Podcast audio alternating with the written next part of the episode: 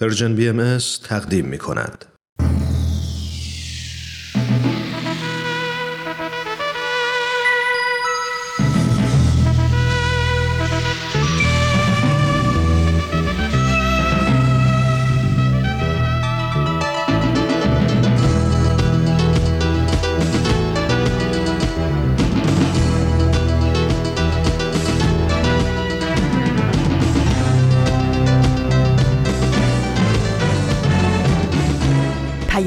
دوست، برنامه‌ای برای تفاهم و پیوند دلها.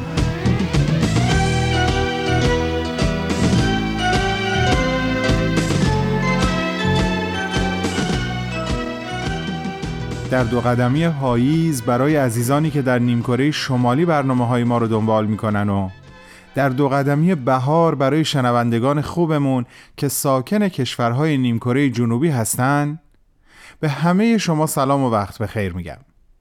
سلامی به خوشرنگی شکوفه ها و برگ های پاییزی که به زودی زود شاهدشون خواهید بود.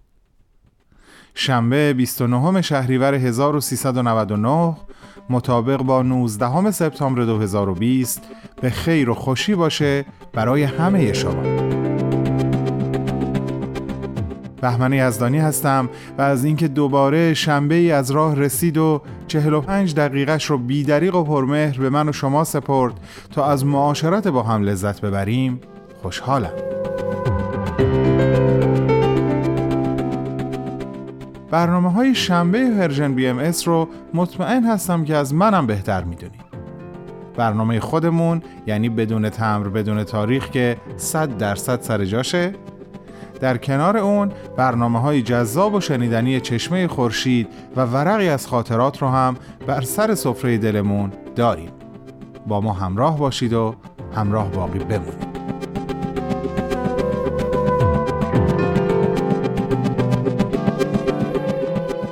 دوستان خوب من، همونطور که تا حالا به احتمال خیلی زیاد متوجه شدین، من در نوشتن نامه‌های بدون تمبر بدون تاریخ همه سعیم رو میکنم که اول کار جریان رو لو ندم و تا جایی که از دستم برمیاد مخاطب نامه رو مخفی نگه دارم تا یه جورایی شما رو سورپرایز کنم. اما این بار واقعاً کار سختی در پیش داشتم، اونم به دلیل معروفیت و محبوبیت بی حد و اندازه مخاطب نامه و یادگاری ارزشمندی هست که ازش برای ما توی این دنیا باقی مونده. حالا خودتون متن نامه رو که بشنوین بیشتر متوجه منظورم میشین. پس بریم به استقبال اولین بخش از نامه امروزمون، نامه بدون تمبر بدون تاریخ. تو این میونه راه عمر یک نگاهی پشت سرت بنداز بهمن. پشت سر حرفای دلتو توی این نامه ها به اونها پر از یاد و خاطره، رنج ها و شادی ها، از یابی ها، از آثارشون. خیلی از اون آدم ها دیگه تو این دنیا زندگی نمی کنن، ولی تأثیری که روی تو یا بشینی براشون نامه میشه. اما در عالم خیال تو میتونی اونها رو براشون بفرستی. نامه هایی بدون تمبر بدون تاریخ.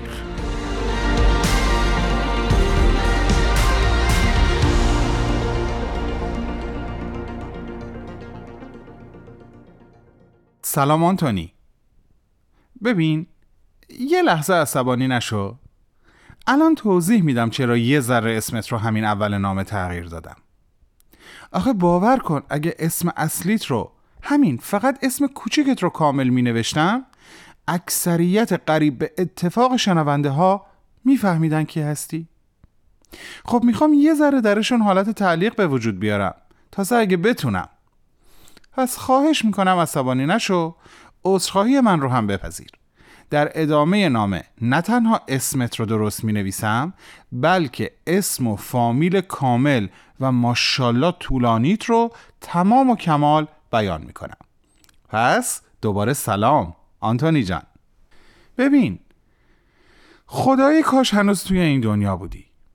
باور کن هر جوری شده پیدات میکردم، یه مترجمی رو هم که هم به زبان فرانسه مسلط باشه هم به فارسی با خودم می آوردم و یک عالمه سوالی که ازت دارم رو می پرسیدم و چند تا مصاحبه معرکه برای پرژن BMS تهیه می کردم.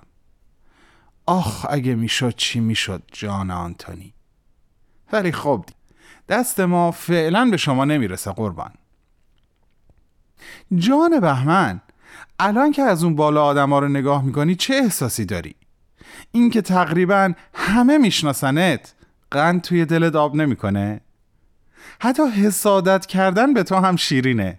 به خدا راست میگم، چون تجربه این حس رو نسبت بهت دارم، نه فقط به خاطر کتاب زمین انسانها یا پرواز شبانتون قربان، نه خیر، به خاطر اون یکی که خودت خوب میدونی. بله همونی که باهاش دنیا رو برداشتی. ولی نوش جونت، دمت گرم، گل کاشتی. یعنی تک تک کاراکترها، ببخشید، شخصیت‌های داستانت سال هاست که برای من الهام بخش هستن. الهام بخش کم آنتونی، هر کدومشون برام یک آموزگارن.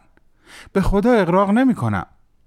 من حساب تعداد دفعاتی که به داستانتو گوش کردم از زمان نوجوانیم تا الان از دستم در رفته، ولی تقریبا هر بار که اومدم سراغ داستانت یک زاویه دید جدید جلوی چشمم پدیدار شده. یه پنجره تازه باز کردی و کلی کیف کردم. باز این حسادت داره میزنه بالا. خب تو چجوری اینا رو خلق کردی؟ باور کن حرص منو در میاری. ولی خدا میدونه چقدر دوستت دارم، چقدر ازت ممنونم و چقدر از محمد جان قاضی و احمد جان شاملو ممنونم که اثر درخشان تو رو برای ما به فارسی برگردوندن تا ما باهاش زندگیمون رو غنی‌تر کنیم.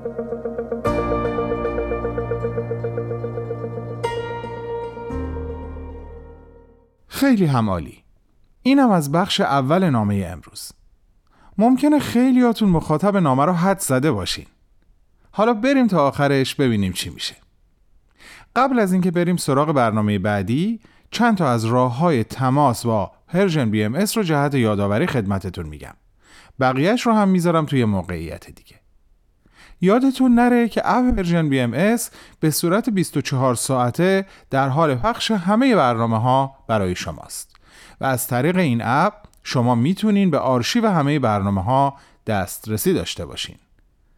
در خونه ما در فیسبوک، اینستاگرام، پادکست، ساندکلاد و کانال تلگراممون هم به روی شما همیشه بازه. آدرسمون رو هم که میدونین، مختصر و مفید، پرژن BMS. عزیزانی که مشتاق شنیدن برنامه چشمه خورشید هستن رو بیشتر از این منتظر نمیذارم و ازشون دعوت میکنم تا شنونده قسمت جدیدی از برنامه باشن. دوباره به شما برمیگردم.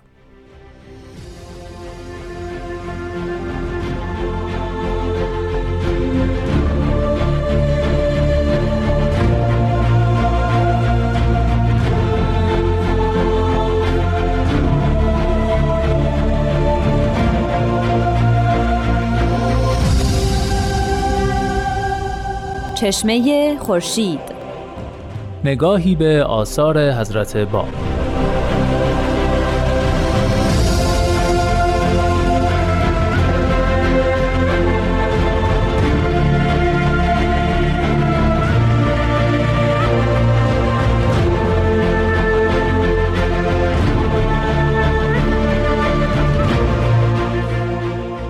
عزیزان شنونده، دوستان مهربان، با درود، رامان شکیب هستم و بسیار خوشحالم که با یکی دیگه از برنامه‌های چشمه خورشید با شما همراهم.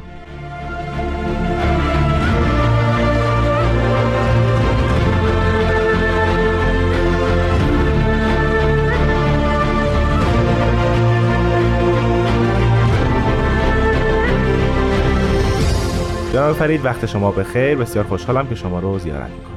وقت شما هم بخیر. خیلی ممنون از شما و شنوندگان محترم که ما رو در پیشگاه خودشون قبول کردن و افتخار منه. خواهش میکنم. ما جناب فرید در دو جلسه اخیر در مورد کتاب بیان از حضرت باب صحبت کردیم.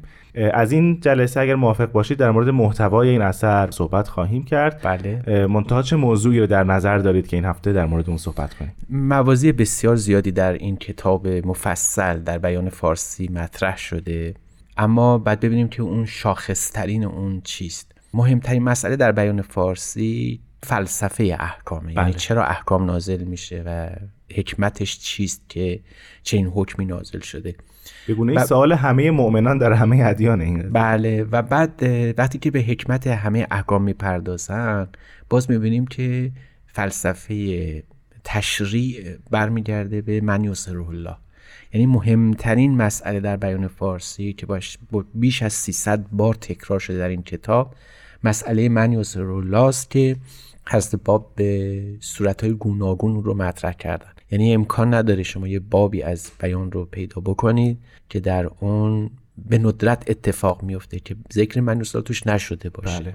همیشه مطرح بوده و علت ظهور من یسره الله رو هم حتی در سال مشخصش در بیان عربی مشخص فرموده بودن که این حکم در 9 سال یعنی سنه تس من یسره الله اون کل خیر ظاهر میشه و اعلام میکنه. برای همین مهمترین مسئله در بیان فارسی ظهور من یسره الله است. یعنی حتی احکام هم که برای مؤمنان بیان نازل میشه باز نگاهش به ظهور بعده. بله. اینقدر دقیق و اینقدر جزئی. بله. و حتی ما از اینجا میرسیم به مسئله احکام در دیانت بهایی که بسیاری از احکام دیانت بهایی قوانین امضایی است. یعنی قبلا در بیان فارسی مطرح شده یا در بیان عربی. در کتاب اقدس در دیانت بهایی اون تثبیت و مقرر شده. یعنی همون حکم در دیانت بهایی اجرا میشه. ما بعداً به این مسئله بیشتر خواهیم پرداخت ولی فعلا اون چه که برای ما مهمه من یظهره الله است. یعنی حضرت بهاءالله حتی در کتاب بیان فارسی هم ذکر من یسر الله به عنوان مقام و مرتبه که مشیت اولیه باشه تحت نام بهاءالله عنوان شده. یعنی نام حضرت بهاءالله هم صریحاً از میون همه اسماء الهی برگزیده شده و به اون صراحت شده. صریحاً حضرت باب در این خصوص اعلام می‌فرمایند که شاید اگر من یسر الله نباشه شاید احکام الهی که سهله حتی کلمت الله بی معنا میشه. یعنی در اونجا در اهمیت کلام من یسر الله میفرمایند همانطور که ذات خداوند مظهر الوهیت و ربوبیت است نسبت به کل کائنات. بله. همان قسم هم کلمت الله مظهر الوهیت و ربوبیت دارد نسبت به کل بیان، کل کلام ها، کل کتاب ها. حتی بیان در این بیان خود کتاب الله، کتاب خود هست باب را هم مطرح می‌فرمایند. فهمون کل بیان هدیه است برای من رسول، اگر قبول بکنه معززه و مکرمه و مقدس و الا اگر او قبول نکنه حتی این هم منوط به قبول من رسول است. یعنی شما در واقع اگر من یظهره الله را از بیان فارسی اخذ کنید و بیرون بیارید تقریباً اون ساختمان عظیمی که حضرت باب در بیان مطرح کردن فرو میریزه و چیزی از اون باقی نمیمونه. خب ما این تأکید بر من یسر الله رو در آثار دیگه حضرت باب هم به همین شدت میبینیم بعد از بیان فارسی البته، اما قبلش تقریبا میشه گفت صریح نیست و زیاد چندان اشاراتی به اون اندازه که در بیان فارسی و مثلا کتاب پنج شن هست. بله. وجود نداره. برای همین میشه گفت که از ماکو مثل که جریان این من یسر الله شدت و بروز بیشتری پیدا میکنه به قسمی که عرض کردم بدون اون تقریبا ظهور حضرت باب بی معنا میشه. اگر بخوایم خیلی خیلی ظریف اعلام بکنیم باید ببینیم که ظهور حضرت باب به رغم اینکه ظهور مستقل هست چنان مرتبط هست و چنان پیوند عمیقی با ظهور حضرت باب داره که بدون اون ابتر میمونه. یعنی شما یک گزاره بی نتیجه خواهد بود.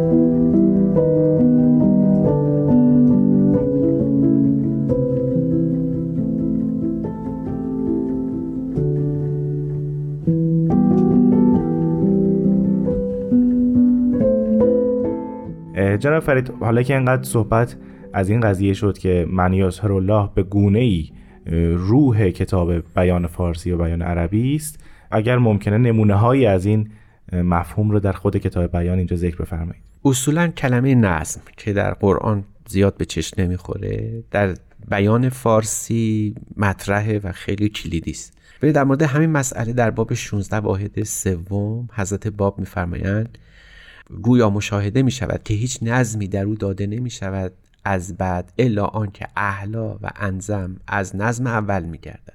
هیچگاه نظمی وجود نداره در ادیان، مگر اینکه بعدی که میاد نظم بهتر و شیرین‌تری رو مطرح میکنه. اینجا که میرسن در مورد نظم خودشون، نظمی که در دیانت بابی هست، صحبت نمیفرمن، ولی یه دفعه میفرمن تو باله من ینظر الی نظم بهاءالله و یشکر ربه فانه یظهر ولا مرد له من عند الله. مضمون بیان عربی این است که خوش باله کسی که به نظم بهاءالله توجه بکنه، نگاه کنه و خداوند رو به همین خاطر شکر بکنه، زیرا او ظاهر میشود. فانه یظهر، ظاهر میشود، هیچ شکی هم نیست، هیچ فراری نمیشه کرد. این محتومه در بیان. خب ببینید اینجا نظم حضرت بهاءالله که بعدها توسط حضرت عبدالبها و حضرت شوقی ربانی مبین آیات دیانت بهایی تشریح شد، این سلسله نظم بدیع الهی است که ما میدونیم به صورت بسیار مفصل در آثار بهایی مطرح شده و شاکله اصلی دیانت بهایی رو در حفظ امر بهایی بر عهده گرفته. ببینید اینجا حضرت اعلی میخوان صحبت از نظم هم بکنن، نظم منصورالله رو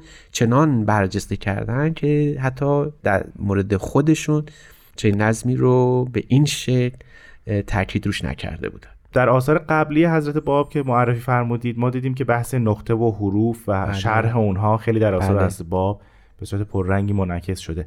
در کتاب بیان فارسی هم آیا این مطلب هست و اگر هست آیا ارتباطی باز به معنی الله داره یا خیر؟ ما میدونیم که حضرت باب در بیان فارسی از یه اصطلاحی استفاده کردن در وصف خودشون به اسم نقطه اولا یا نقطه حقیقی یا نقطه اصلی.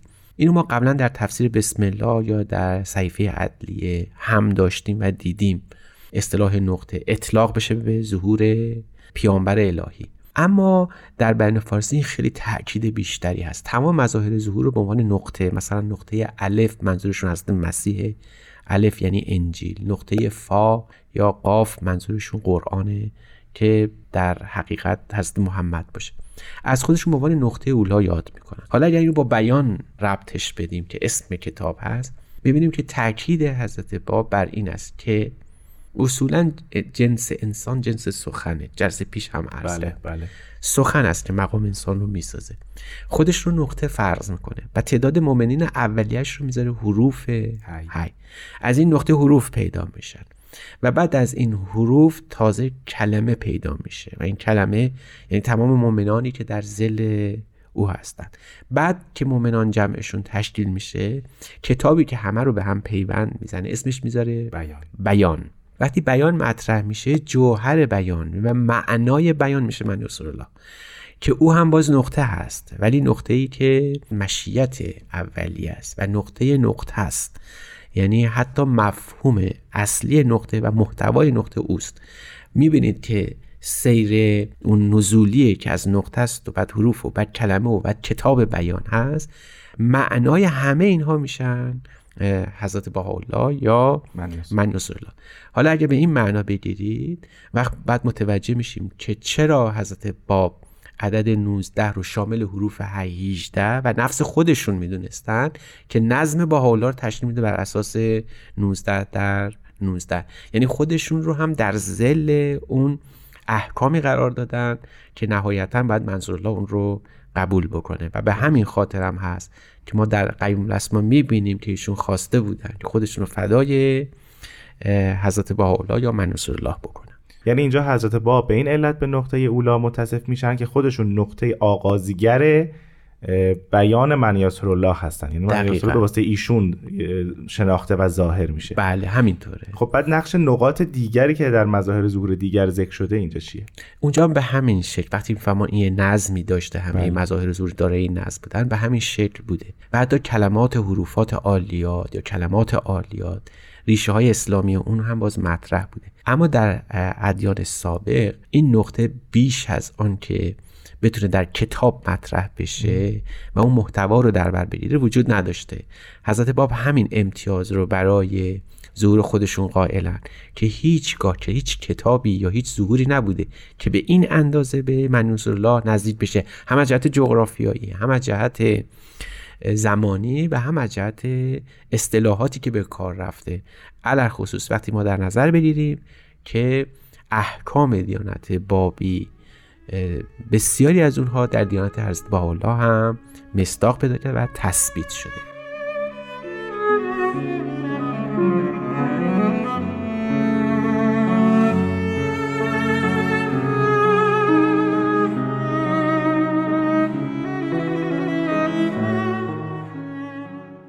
جناب فرید پیش از استراحت چندین بار اشاره به مبحث احکام فرمودید که احکام دیانت بابی در دیانت باهایی و در کتاب مستطاب اقدس بسیار از اونها مورد تایید قرار گرفته. اگر موافق هستید در مورد چند نمونه از احکام دیانت بابی که در آثار باهایی هم مورد تایید قرار گرفته اینجا صحبت بکنیم.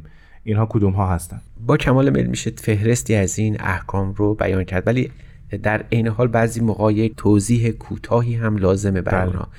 مثلا در احکام تلاوت آیات الهی هر روز صبح و شام، صوم و صیام یعنی روزه عیناً در بیان مطرح شده، ذکر الله اکبر 95 بار که واجب حتما بیان بشه باز در بیان فارسه، ضیافت 19 روزه ارث با تغییر بسیار جزئی عیناً در بیان فارسی و عربی مطرح شده، وجوب نوشتن وصیت نامه در مورد حج بیت که شیراز است و یا منیوس الراس. این یکی از نکات جالب قضیه است. شما حج میخواید بکنید، فرمون حجش بیت شیرازه، اما اون حج دوم یا این که برید سراغ منیوس الله. خب یک مؤمن بابی در اون زمان بعد متوجه میشده بعد منیوس الله وجود داشته باشه که بعد حجش کرد، و جالب اینه که حج خود منیوس الله است نه بیت او. در هست باب میفرمان که فلسفه حج این است که تو باید حتما او رو بیابی. در این صورت اصلا فلسفه حج رو در همه مظاهر ظهور پیدا میکنید. مراد خانه نبوده، مراد جایی نبوده، جغرافی نبوده، یه رمزی از اون به تعبیر زیبای مولانا صاحب خانه. دفن میت و آدابی که داره، مثلا یه حکمی هست که الان ما فلسفهش رو شاید بفهمیم، نهی از صعود بر منبر و جلوس بر کرسی ها که سبب تفاخر گوینده میشه نسبت به بقیه. این خب میدن همونقدر که شما بالای منبر میرید و صحبت میکنید این یک احساس نخوت و غروری هست. حضرت باب در سوق واحد قرار دادن. و یکی از احکام دیگه حضرت باب این هست که علما هیچ شأنی در دین بابی ندارن. من میتونم بگم بارها این بیان گفته شده که از تفاخرهای دیانت بهایی، یکی از امتیازات دیانت بهایی این است که از طبقه علما آریست. سنگ بنای این قضیه رو از باب گذاشتن و شاید اگر علما میدونستند که در این ظهور میتونن جایگاهی مثل اسلام پیدا کنن، دیانت بهایی شاید تمام دنیا رو گرفته بود، یک مأمنی پیدا میکردن برای این ریاست و کیاستی که الان دارن در اسلام یا مسیحیت فرق نمیکنه. مثلا حرمت حمل اسلحه هست الا در حین ضرورت، نوع لباس پوشیدن، اینکه ما استغفار نکنیم نزد عباد. ببینید حکمش بسیار عجیبی است. این مسکرات، عدم استغفار در نزد عباد در دوره اسلامی وجود داشته یا نگاه از باب به فضای دیانت مسیحیه؟ نه، هم مسیحیه هم در دیانت اسلام شما مسئله به اسم شفاعت دارید.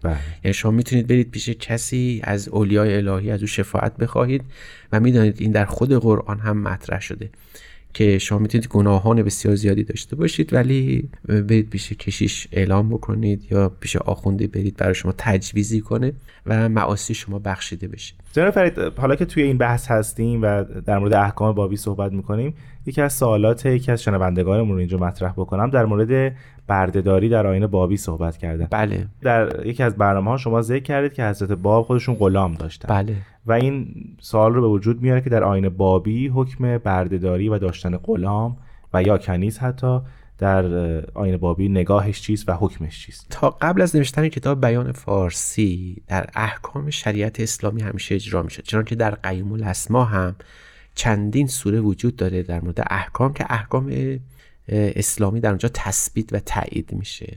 در اسلام مسئله بردهداری وجود داشته و حتی ما در تاریخ اسلام در این مدت مدید میبینیم که احکام داره، خرید و فروشش داره. بله. احکامه. تا قرن 19 هم که ملکه ویکتوریا بردهداری رو لغو کرد در انگلستان، در تمام فرهنگ‌ها و ادیان هم وجود داشته. بله. اما حضرت باب برای همین هم تا قبل از نوشتن کتاب بیان فارسی و بیان عربی بر طبق شیوه های اسلامی و سنت اسلامی دارای غلامی بودن که بعدها او رو هم آزاد کردن. اما تعامل حضرت باب، رفتار حضرت باب با غلام خودشون به قسمی بوده که اینها دیگه احساس بردگی یا غلامی نمی کردن. حضرت باب یکی از اینها رو همراه با جناب قدوس با خودشون سفر حج بردن و بعدها اینها رو آزاد کردن. یعنی فرمودن که شما آزادید، می توانید بروید. و آنها دوست داشتند که با کمال عشق و محبت در خانه حضرت باب مشغول خدمات باشند و دیگه حکم برده‌ای وجود نداشت. تا اینکه این بحث توسط منیوس الله یعنی موعود بیان در کتاب اقدس صریحاً ملغا شد، یعنی حضرت بالا فرمودن دیگه ما حکم به اسم حکم برده‌داری نداریم. برای همین میشه گفت از زمانی که بیان فارسی نوشته شد به بعد در دیانت بابی و بهایی حکم برده و بردگی لغو شد و حکومت انسان و مفهوم انسانیت در گروه ایمان جای او رو گرفت. این نکته صراحتاً تو کتاب بیان فارسی اومده و لغو شده. به این صراحت نه، اما این که انسان چه مقام بزرگی داره، هیچ کسی نباید باعث آزار و اذیت و یا استخدام به زور و اجبار کسی بشه، در دیانت بابی به صریح بیان عنوان شده. این مطلب رو الان ذکر فرمودید به گونه‌ای برمیگره به رفتار و منش انسان‌ها، چگونه زندگی کنند. بله. این مفهوم در کتاب بیان حضرت باب چگونه منعکس شده که زندگی ما چگونه باید باشه؟ زندگی بابی، کسی که به دیانت باب معتقده، در گروه احترام بسیار بسیار بالا نسبت به دیگری است. یعنی یکی از احکام دیانت بابی در بیان عربی صریحاً مطرح شده، میفهمن حرمت اعتراض به نفوسه. یعنی ما از برده‌داری که تو کل سالیان دراز بله وجود داشته میرسیم به این حکم که تو حق نداری به دیگری حتی اعتراض بکنیم. ببین چه فاصله زیادی است که یک دفعه برداشته میشه. تو هم نوع خودت و انسان دیگری صاحب رأی، اندیشه و روحی است که تو حتی نمیتونی نسبت به سخن او که فرع اوست هم اعتراض بکنی. یعنی میتونه اون حرف بزنه، میتونه آزادی بیان، اندیشه، گفتار، همه اینها وجود داره و تو حق نداری نسبت به او اعتراض بکنی که چرا این چنین هستی و این عقیده رو داری و این شکل از زندگی توست. حکم اعتراض به نفوذ و نقد کردن آدم‌ها در رفتارشون، حتی در اعتقاداتشون، در دیانت بابی منع شد. واسه حالا که بحث به اینجا کشید، فکر می‌کنم باید در مورد موضوع مقام زن در نگاه از باب هم صحبت بکنیم، ولی متاسفانه برنامه امروز ما رو به اتمام هست. ما در هفته آینده در مورد این مفهوم با هم صحبت خواهیم. ان شاءالله در خدمتتون هستیم. تا هفته بعد، خدا نگهدار.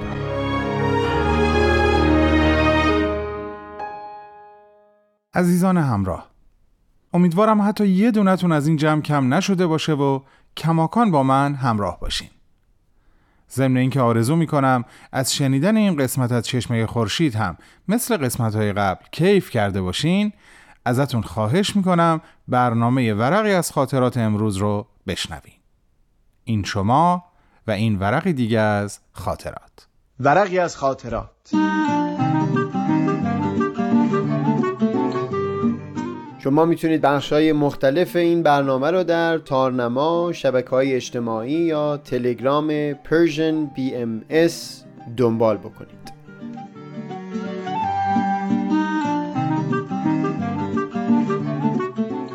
این ورق انسی نادانسته با یک ناشناس.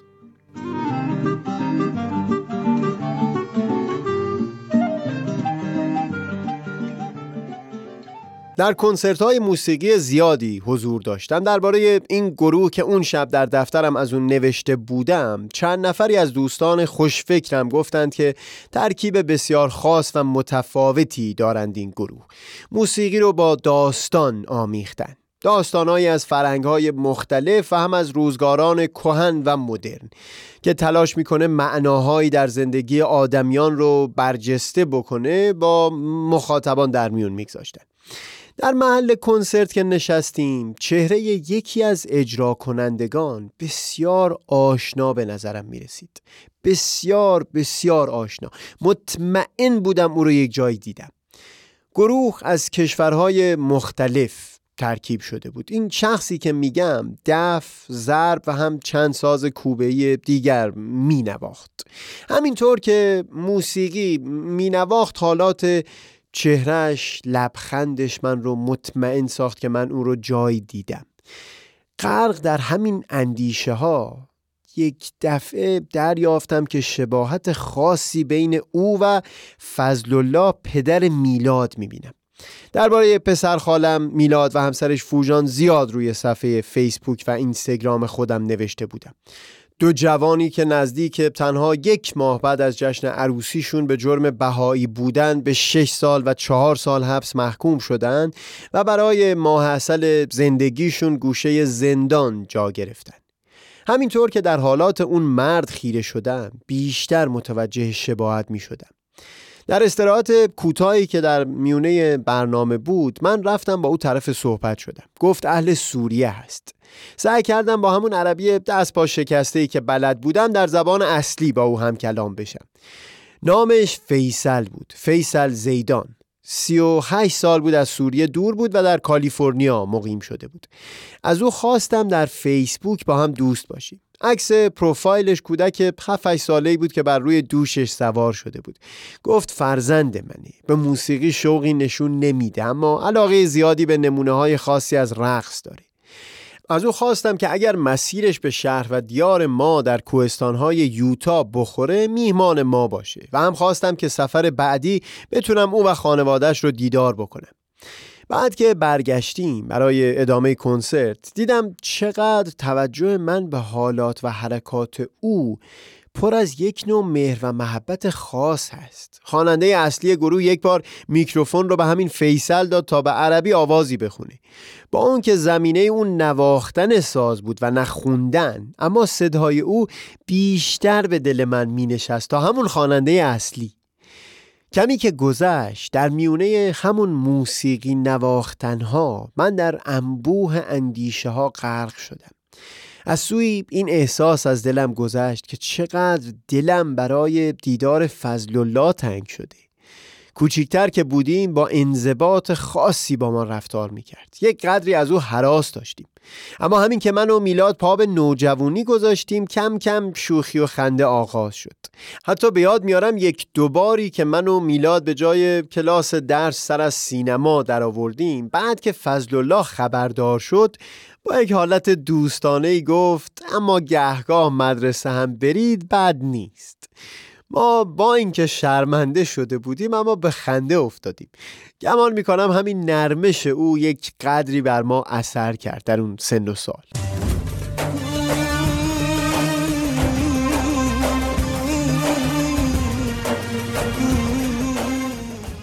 یک چیز دیگه هم از فضل الله همون شب هنگام شنیدن اجرای موسیقی در ذهن من زنده شد. به یاد آوردم یک بار تابستون برای چادر زدن همراه چندین خانواده از فامیل راه افتادیم سمت کوهستان‌های سرداب. یک جا در کوهستان‌های بین راه توقف کردیم برای استراحت. ما بچه‌ها عجله می‌کردیم که دیگه کی می‌رسیم. فضل‌الله گفت خب آخه چه فرقی هست بین سرداب و اینجا؟ اینجا هم یه جای مثل سرداب. هدف که فقط رسیدن به سرداب نیست، از همین خود مسیرم لذت ببرید، بازی کنید، هر فعالیتی که میخواید بکنید.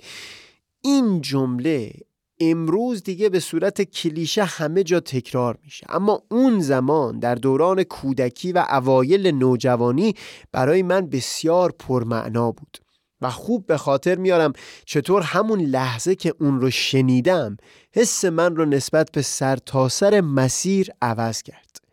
اون توصیه تا همین روز نه فقط آویز گوش من بلکه در دل با من همراه مونده، طوری که هر زمان راهی هر سفری شدم عمده توجه رو به این داشتم که خود طول مسیر خوش بگذره، صرف نظر از اون که اصلاً به هدف و مقصد سفر برسیم یا نرسیم. اون شب بعد از همه این افکار به این فکر فرو رفتم که عجیبه، چیزی به سادگی شباهت یک شخص با فضل الله پدر میلاد اینطور دل من رو به فیصل نزدیک کرده. نمیتونستم این رو بفهمم. یعنی چی؟ یعنی گاهی این که یک کسی به ما علاقمند باشه اینقدر از دست ما بیرون هست، چیزی به این سادگی که حالاتی در تو شبیه یک شخصی باشه که برای او عزیزه. همینو بس. نمیدونم این فکر زیاد به نتیجه نرسید، همین فقط از گوشه ذهنم گذشت. در میون کنسرت آروم دم گوش دوستم گفتم فیصل رو میبینی، این شباهت بسیار خاصی به شوهرخاله من فضلالله داره، پدر میلاد. او احتراماً پاسخی داد اما دونستم که این معرفی دل او رو به فیصل نزدیکتر نکرد. بین راه برگشت وقتی به موسیقی گوش سپرده بودیم در انبوه همین اندیشه ها این هراس در دل من پدید اومد که مبادا رد پای من در وجود دیگری اونچنان تلخ باشه که اگر دیگری شباهت با من داشته باشه آه از نهاد او بلند بشه که اوه حالات این هم درست مثل سهیل هست. طرف شب توی دفترم با خودم از این می نوشتم که چقدر زیبا هست رد پای تو در زندگی آدمیان اونگونه باشه که هرگاه یکی برخی حالاتش با تو شباهتی داشت، ناخواسته و بی اون که خودشون خبر داشته باشن مهر او در جانشون بنشینه، اونطور که بعد از گذشت یک ساعت تازه به زحمت به یاد بیارن که اوه، اگر اینطور مهر و محبت این شخص در جان من نشسته، این به خاطر اون مهری هست که در ژرفای جان من از فلان کس نشسته. به راستی که یک همچو رد پایی شاید تمام سرمایه عمر آدمی باشه.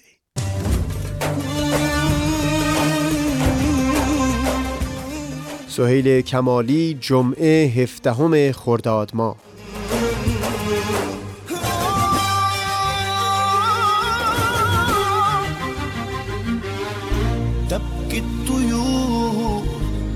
بلسوه ترحل شوس ويبقى صلاة ضاع الكلام والله حرام قدر ينسى عيونه تنام ضاع الكلام والله حرام قدر ينسى عيونه تنام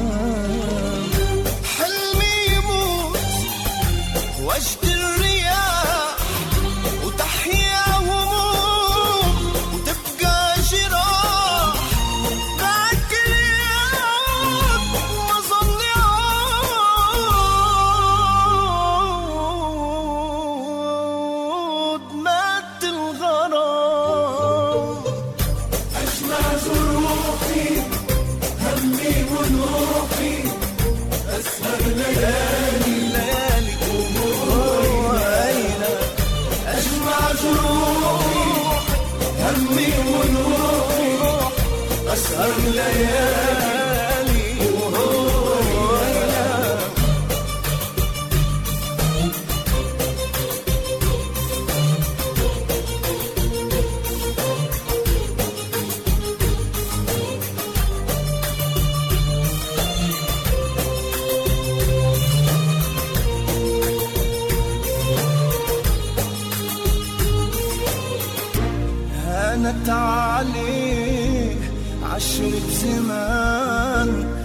الوفاء وين الأمان يا ما بإيدي دوت حبيبي اللي نسى كل اللي كان والله ما بإيدي دوت حبيبي اللي نسى كل اللي كان همي كبير كبر الجبال جرحي عميق عم البحار كان عيب بالطيب أراضي حبيبي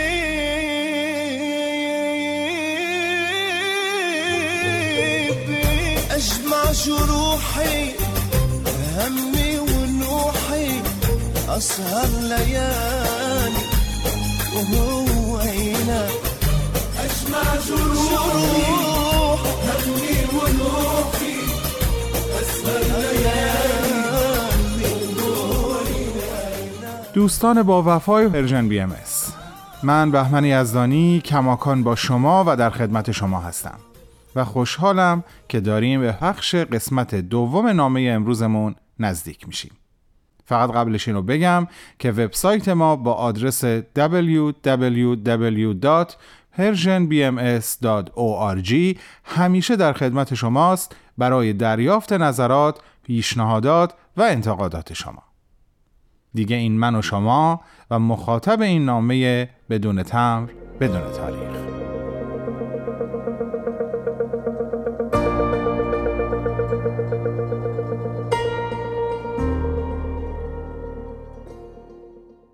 سلام دوباره، اما نه به آنتونی که به آنتوان عزیزم.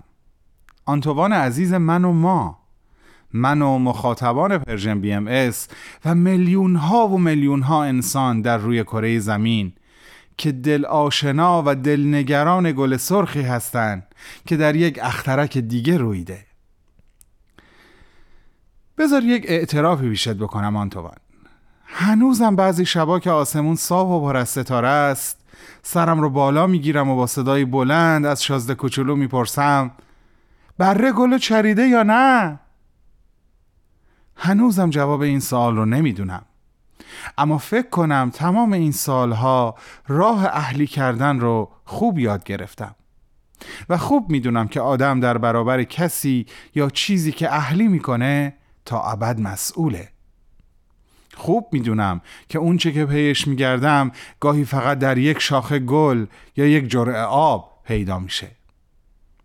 حالا دیگه خوب میدونم چیزی که خوشگله بی گفتگو مفید هم هست. نهاد و گوهر رو چشم سر نمیبینه، باید با چشم دل پیش گشت. اما هنوزم فکر میکنم چرا از خلبان خواستی برات یه بره بکشه؟ بعد به خودم میگم خب معلومه بهمن، برای اینکه نهالهای باوباب رو قبل از اینکه بزرگ بشن و خاک سیاره رو بگیرن بخوره و از بین ببره.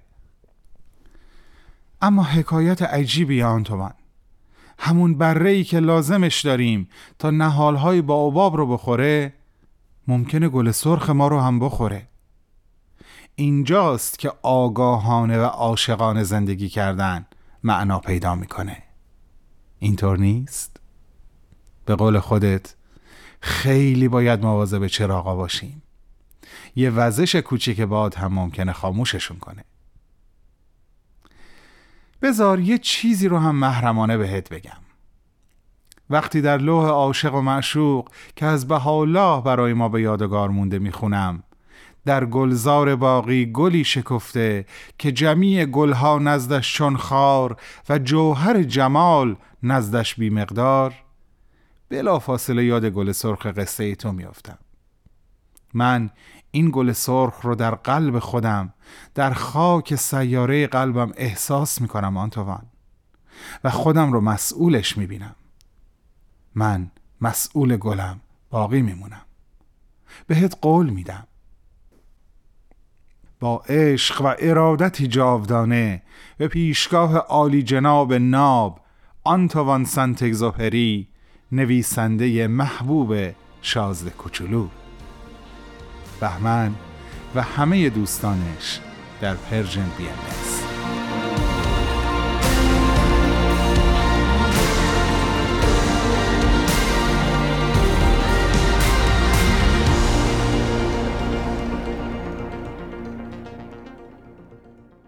همراهان عزیز پرژن بی ام اس، از آغاز ماه اکتبر برابر با 10 مهر ماه اطلاعات پخش 24 ساعته شنیداری این رسانه تغییر می کند. شما از این تاریخ به بعد می توانید ما را بر روی ماهواره هاتبرد 13C بشنوید. کافی است که این تنظیمات را در نظر بگیرید. DL frequency 11034، DL polarity vertical، transponder 126، symbol rate 27500 و FEC 3/4. دوستان عزیزی که انگیزه اصلی همه ما برای انجام همه این کارها در پرژن بی ام اس هستید. شما ما را اهلی کردین و ما تا زنده ایم در برابر شما مسئولیم. امیدوارم مسئولیتمون رو به درستی در حد بضاعتمون انجام بدیم. الهی تک تک شما هم مسئولیت خودتون رو در قبال همه کسایی که اهلیتون کردن یا شما اونها رو اهلی کردین به بهترین شکل ایفا کنین، مخصوصاً در قبال هموطنان عزیزی که امروزه بیشتر از هر زمان دیگه‌ای به عشق و امید و پاکیزگی که در قلب‌های شما هست احتیاج دارن. گل سرخ روییده در قلب همگیمون همیشه سرسبز باد. تا شنبه بعد، خدا.